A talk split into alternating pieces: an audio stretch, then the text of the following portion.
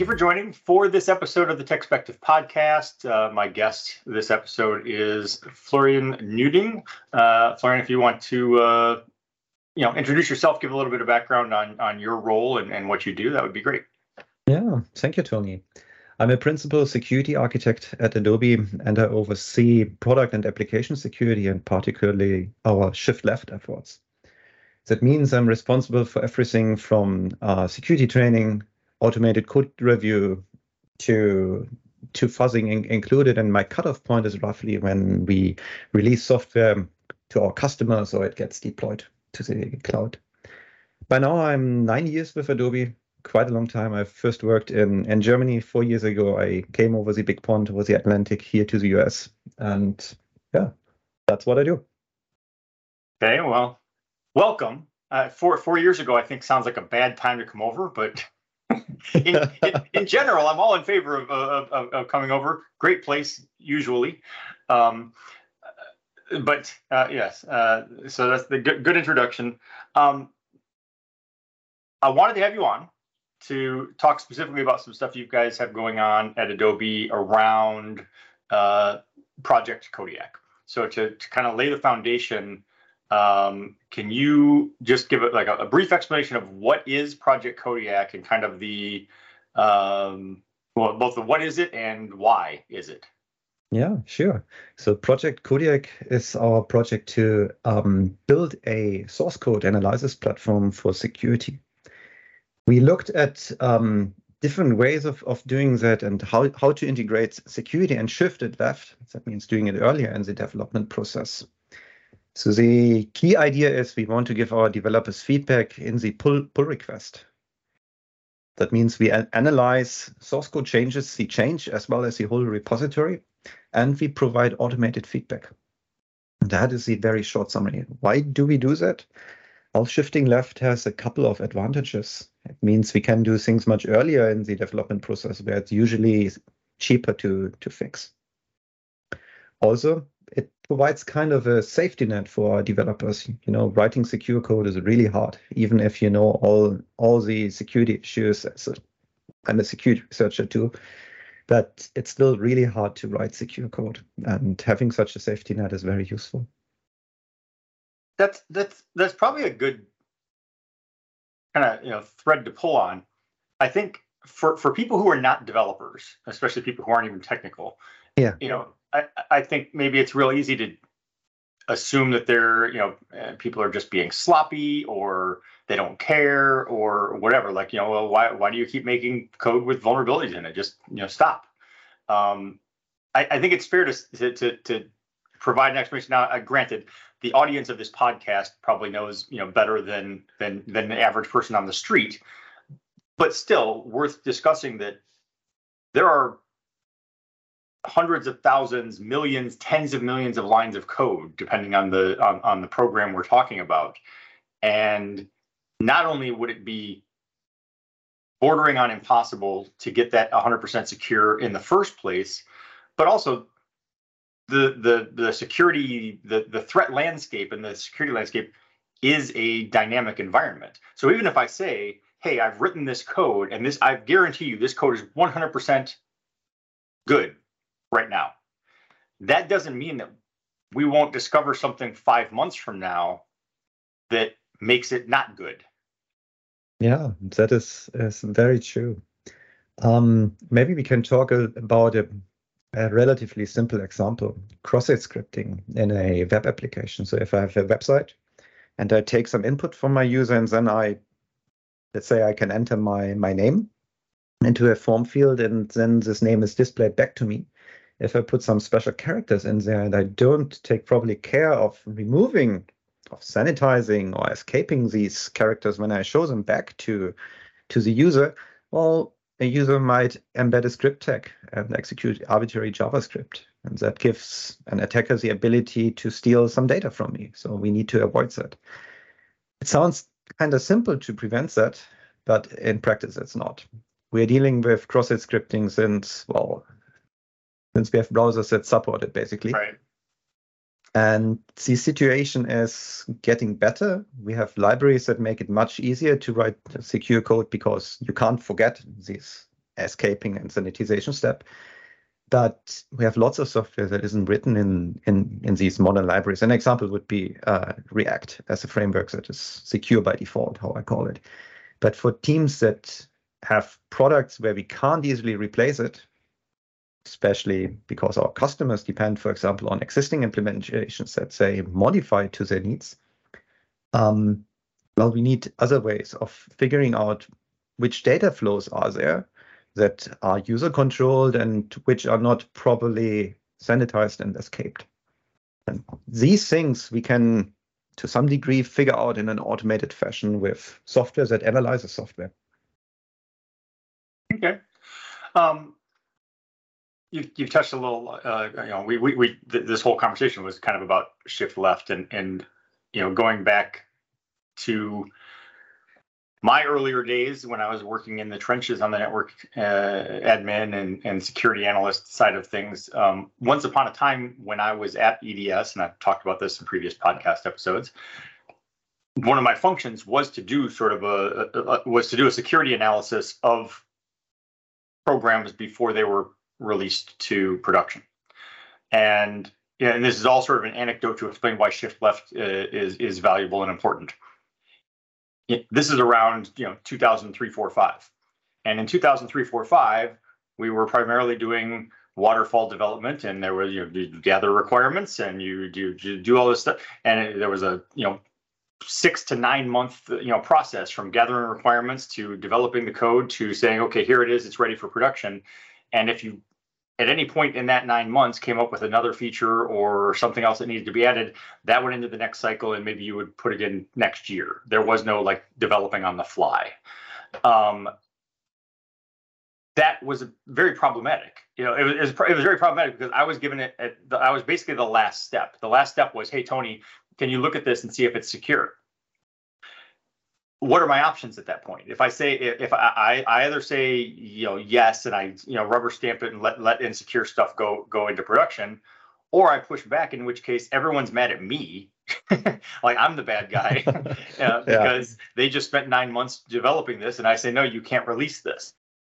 Further, the further you know, the earlier we can get into that cycle and, and to to incorporate security, to take a look at what can be done to improve security, the cheaper and easier it is because it's a lot easier to just make a tweak early on than it is to unravel the whole program and start over nine months from now.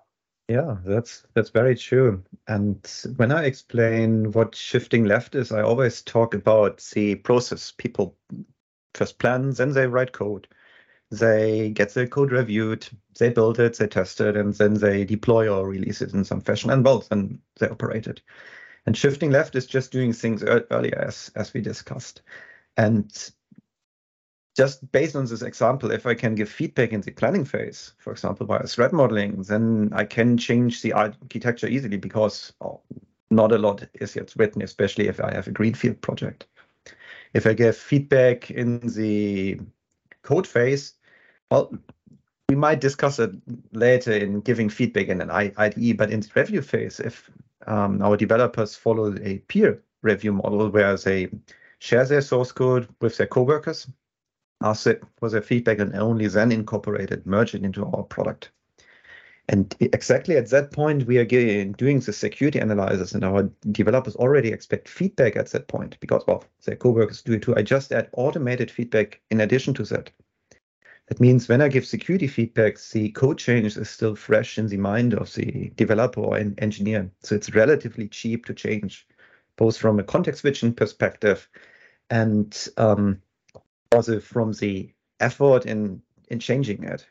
It's not yet right. on, on, on production. If no, Adobe has desktop apps. It's super hard to roll out a change to all desktop applications compared to a pull request. Well, I was going to say, like, I, I, I can relate to that from the writing side of things. Like, if I'm if I'm writing something, if I, say I wrote a white paper, um, if I go back and review it, you know, that evening, it's a lot easier for me to go, okay, yes, I remember what you know what this. I, I remember the chain of thought. If three months from now someone reviews that and comes back to me and says, "Hey, Tony, we've got some feedback on this white paper," now I've got to go read the whole white paper again to like understand, okay, what was I even talking about, and how does this fit into the flow, and whatever you know. So it, it is it's it's having the real time feedback means that I, as the writer or the developer, as you know, you know whoever's the creator of the thing, um, is still in that mind space, and it's a lot easier to make those adjustments. Yeah, definitely. And I'm also thinking about it as an inline training tool. So not all engineers have the security trainings that I have received over the years. Well, it doesn't make sense to go that, that deep for, for most people. So we can catch issues that they are simply not not aware of. And um, you know, if you've been told a couple times, maybe once or twice, three times by an automated system, well, you introduced a security issue, you learn about, you won't do it again in the future. So this is also a very nice side effect of having such an integration into the development process. Right. Um, so at, you know, at its at its core, sort of, um, you know, the, the ability to automate these things and and you know and kind of the, the foundation of, of Project Kodiak relies on you know the fact that every, basically everything is code, infrastructure is code, blah blah blah. You know, so from from that perspective, can you describe security as code? Like, what, how would you how would you explain security as code to someone? Yeah. Um, let me start first with a non-security example. We have automated unit tests and integration tests. We don't call it quality assurance as code, but it is quality assurance as, as code. And security as code follows the same idea. We have a set of rules that we define. Or in this case, we have tools that ex execute these security te tests. And we can, for example, say if we have a data flow that comes from is user controlled, does not go through a step that cleans it up and then is shown back to the user as HTML, then we have a security risk. So I can write a rule. It depends which tool, open source or commercial, you're using. And then you can codify your security expertise can also write a rules that says if you have a code pattern, a non-security example would be just to make it very simple, you have a loop, a for loop, and if you call in a for loop a specific function, that should never be called in a for loop. I can write a a security check for that too, or a, well, a code check in, in general that allows me to codify things. Okay.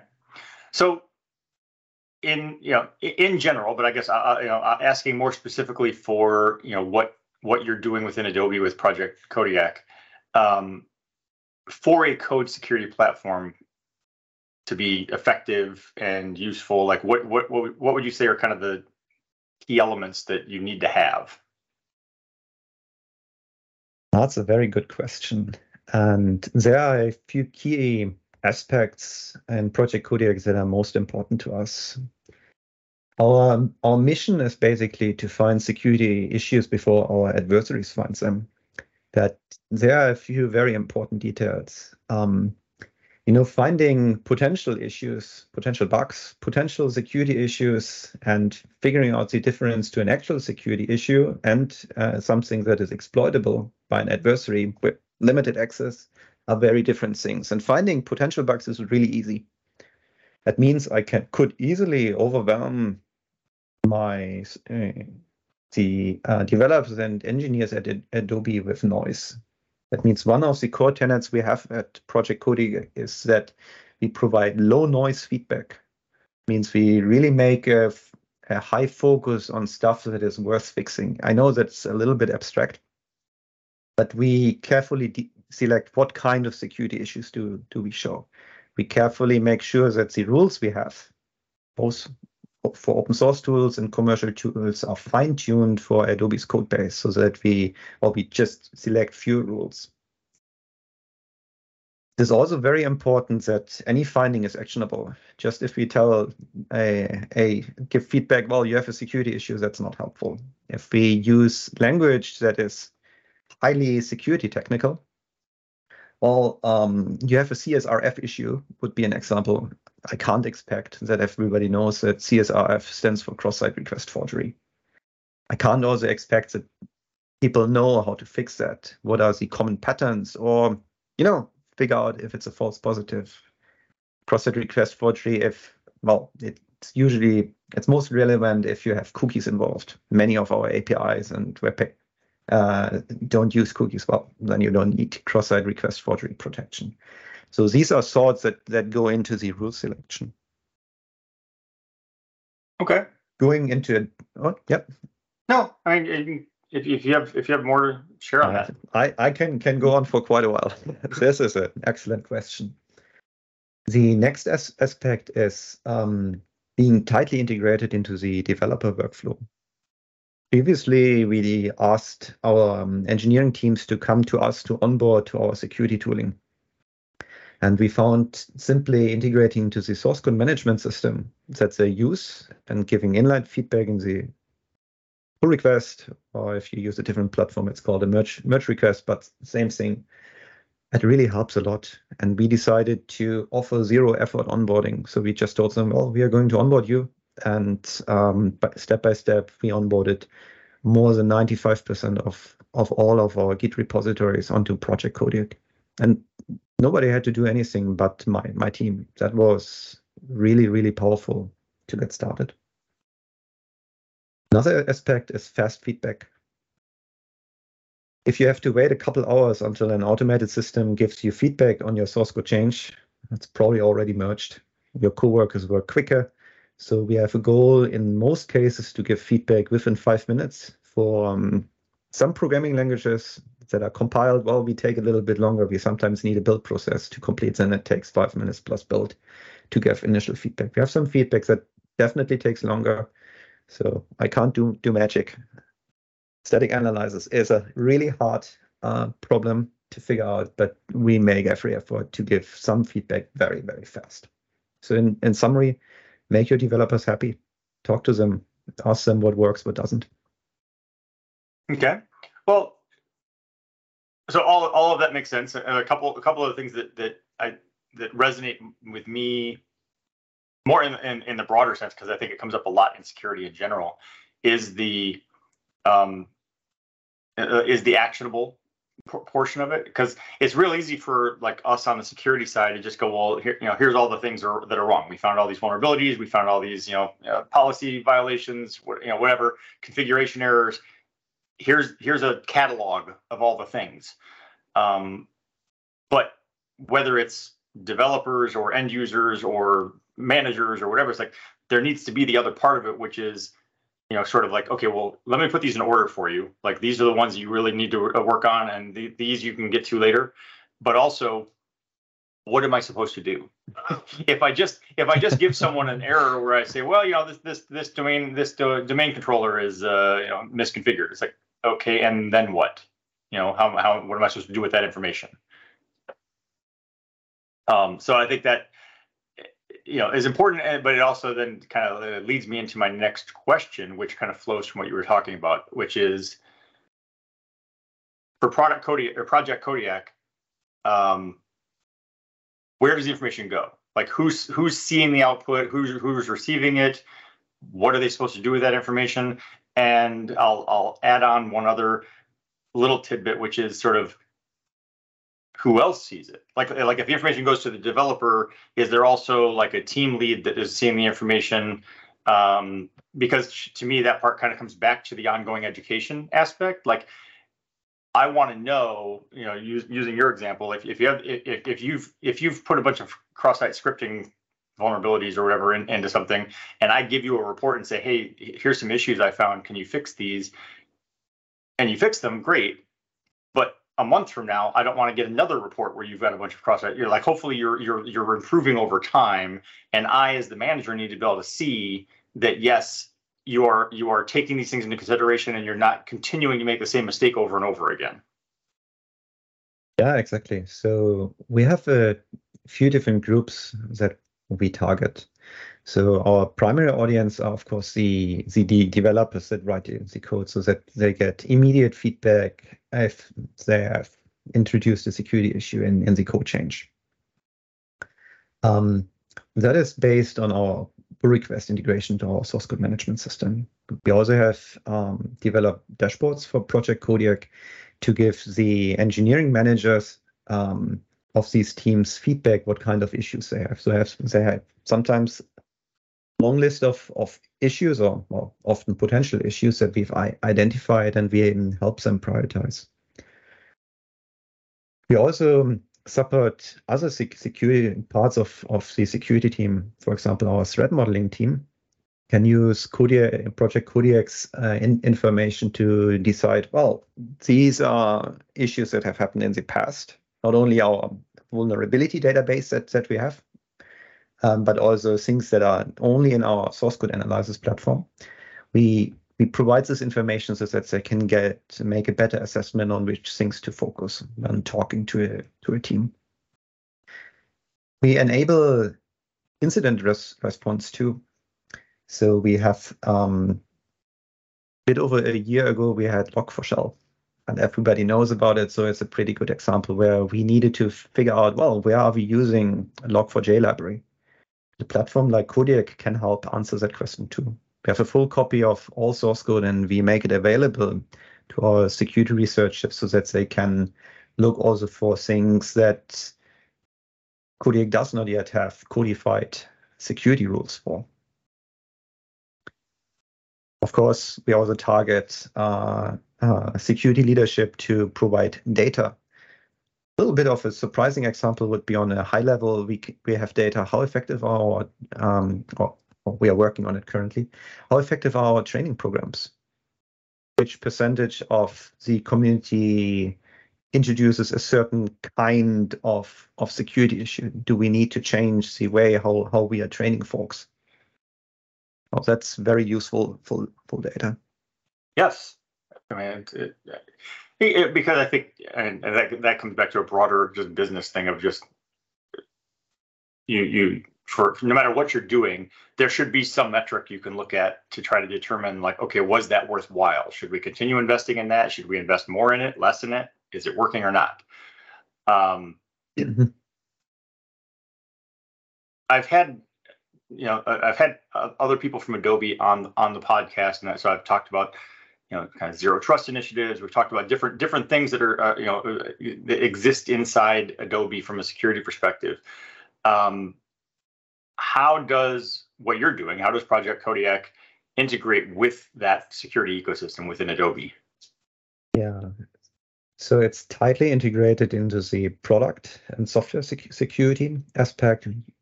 You might also call it application security.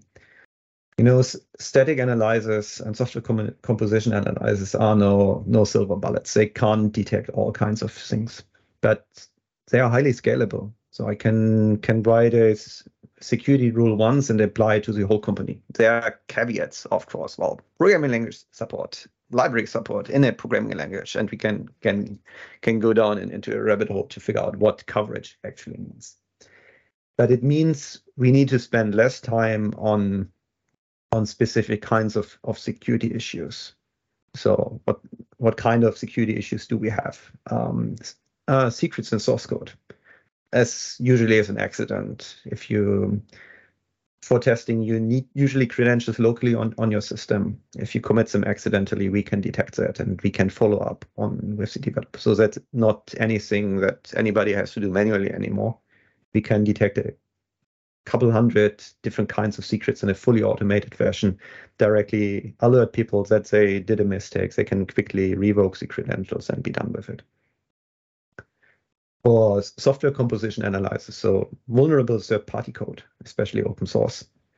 And this goes a little bit into the S- SBOM topic too. Um, well, we can give feedback if there are issues. We can also inform, well, which are third-party dependencies we use across Adobe, which libraries are commonly used. We can inform decisions and working together with our open source office to, uh, to figure out how to improve processes around open source usage. SAST, static application security testing, um, well, then we talk about mostly data flow con concerns, but it also allows my team and all development teams across Adobe to implement custom guardrails, either on an Adobe level or on a project level. So if you have some anti-patterns for a library you're using in, internally, well, add them to Kodiak and you you save some time during code review. Yeah. All right. Um, so here's a question that I've asked in, in the past because it, it, it seems to come up frequently uh, with with Adobe in particular. Um, why build Project Kodiak as opposed to just buying a platform or tool that performs the same function? That's a really good question. Um,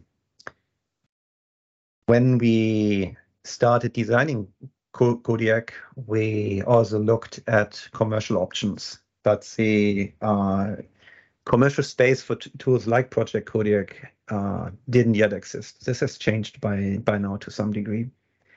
I'm I'm facing a few challenges at the the enterprise level that smaller companies probably don't face. I have to deal with multiple source code management systems by different vendors. I deal with all thousands and thousands of development teams that have uh, unique processes. We have standardization, of of course. We have a lot of shared infrastructure, but um, still, we have a very diverse landscape in, inside of, of Adobe. Supporting that all is challenging. Um, the second aspect is yes, there are solutions. There are very, very good solutions for SAST and for SCA. So the first party code and third party code uh, vulnerability detection. But it's not always coming from the same vendor.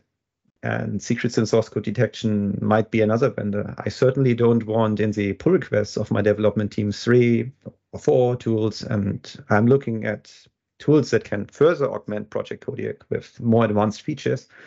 Should I really add more tools to my pull requests? No, I should not. I want to provide a unified view. Our Chief Security Officer Maarten talks about security as in speaking with one voice. So, uh, Tony, you also touched touched on the topic of prioritization. In the future, I really want to provide a unified and pre-prioritized list based on all the context I have about a product or a Git repository to help teams make the right security decisions. I, I'm enabling security, but that means I need to simplify it so that all the teams with without dedicated security experts can make the right decisions. And I'm not yet aware of a tool that fills all these gaps. Okay. There are tools that cover many aspects, and we have um, I have this source code search too. I can can look for arbitrary regular expressions within seconds across my whole code base. Right. That's something only newly becoming a, a, available. Yes, there are spe- specialized vendors, but they don't do security. So, so that's tricky. I can, I can, I can definitely relate. Um, and I'll, I'll, I'll switch gears for, mm-hmm. for, for the anecdote.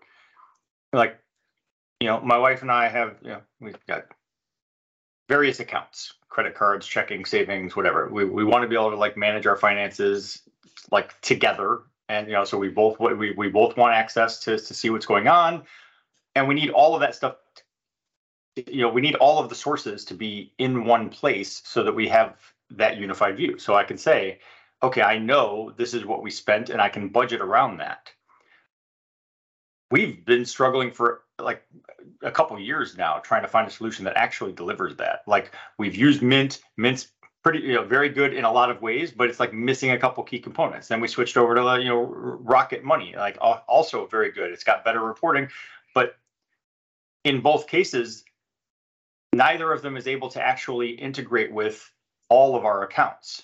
And it's like, all right, well, that's a fatal flaw. Like I don't want to have I don't want to have a solution that does like 80 or 90% of it and then I still have to go manually do the other 10%, that doesn't really help me that much, you know. So it, it's it's it's a it's a similar thing, you know, where it's like it's... yes, you could cobble together uh, some solutions that would deliver the the same net outcome, but it's how much effort is going to be involved on your end and how much complexity are you adding for no apparent reason.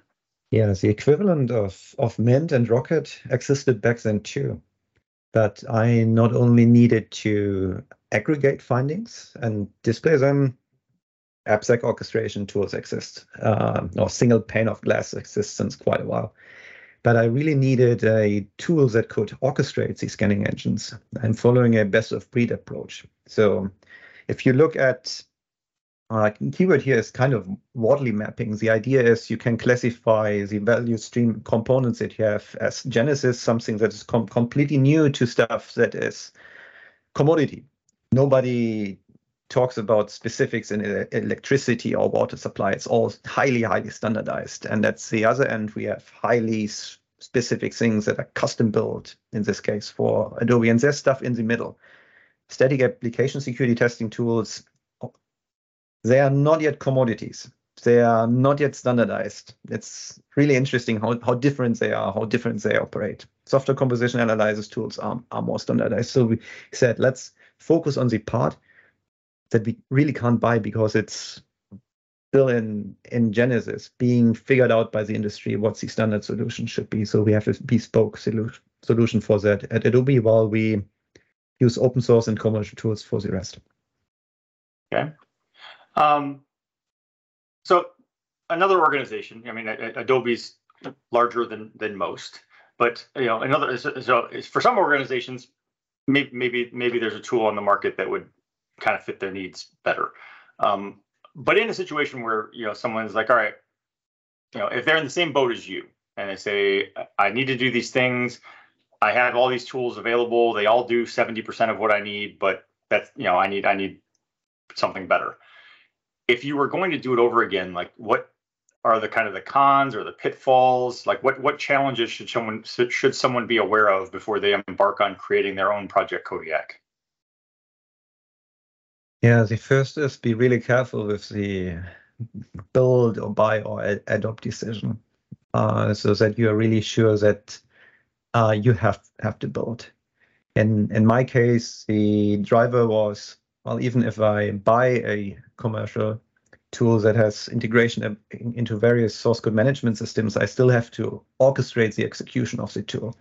So that effort gives me already a, a lot of what I had to build for Project Kodiak with my team. But it, it's really important to be very careful about this decision. The next most important decision is figuring out which SAST tool to, to use. And we evaluated multiple tools and it's kind of surprising how, how they performed. And just because some tools are based on source code only analysis, some tools need a build integration, so you have to execute really a full build step, at least for some languages like C, C++, Java. And some just take a build artifact. That's often in, in the Java ecosystem. And that is one of the most important decisions to, to make. If you take something that is really hard to roll out because you need build integration or build artifacts, that can be very painful. So you have that's probably the most Im, Im, important decision around having something like Project Kodiak, or even if you decide to just buy a SaaS tool and integrate it into your source code management platform because you have only one, that influences a, a lot of the work you have to do. Right. You know, being able to roll it out across the company and get 90% of what a slightly better tool might get you with build integration, you're not going to get build integration across a large enterprise without lots and lots of help. And it might take, well, in first approximation forever. It's also super important to have a tool that is highly customizable so that you can write security as code, custom rules that are specific to the problem domain you're facing. Just because you have a tool for Java doesn't mean it can deal with Java server pages, as an example. Doesn't mean it's aware of other frameworks you're using. So figuring that out. Um, stuff that I would do different. I would still build Project Kodiak today again. I'm not yet aware of a tool that fits my particular needs. Um, so that that I wouldn't do different, but I would prioritize things differently. We needed quite a bit of time to figure out what kind of feedback to give inline in the uh, pull request versus what we should display in a dashboard. We were we had the belief initially we don't want to break the developers flow and always keep them in the source code management system. And in retrospect, it turned out we need a dashboard because most source code management systems are not built to be extended in the fashion we what we wanted to do. To have detailed dashboards in a your Git repository is kind of hard in most source code management systems. So adding our own dashboard, something that we should have done much earlier. Um, another aspect is what I call differential scanning or analyzing net new source code. That's something I would have built earlier too. Giving feedback on on all code in a branch or Git, Git revision in, in, in general can be noisy because, well, in the past you probably have accepted quite some risk. You know, it's all right. about acceptable risk. It's not about perfect security. Well, let's switch it all off. That doesn't allow us to do business. So it's about acceptable risk. And just analyzing the net new source code and figuring out files that have changed, code paths that have changed and now need to be analyzed and highlighting these new issues that are newly introduced just now in the pull request. That's really the sweet spot. And we needed a bit to figure that, that out. And there's caveats to that too. We have some things where we, in a circular fashion, even while we say we only give in a pull request localized feedback, uh, some security issues which we will always have to in, inform our developers about, even if it's an old code, because we have an effort to well, eliminate a, a class of security issues.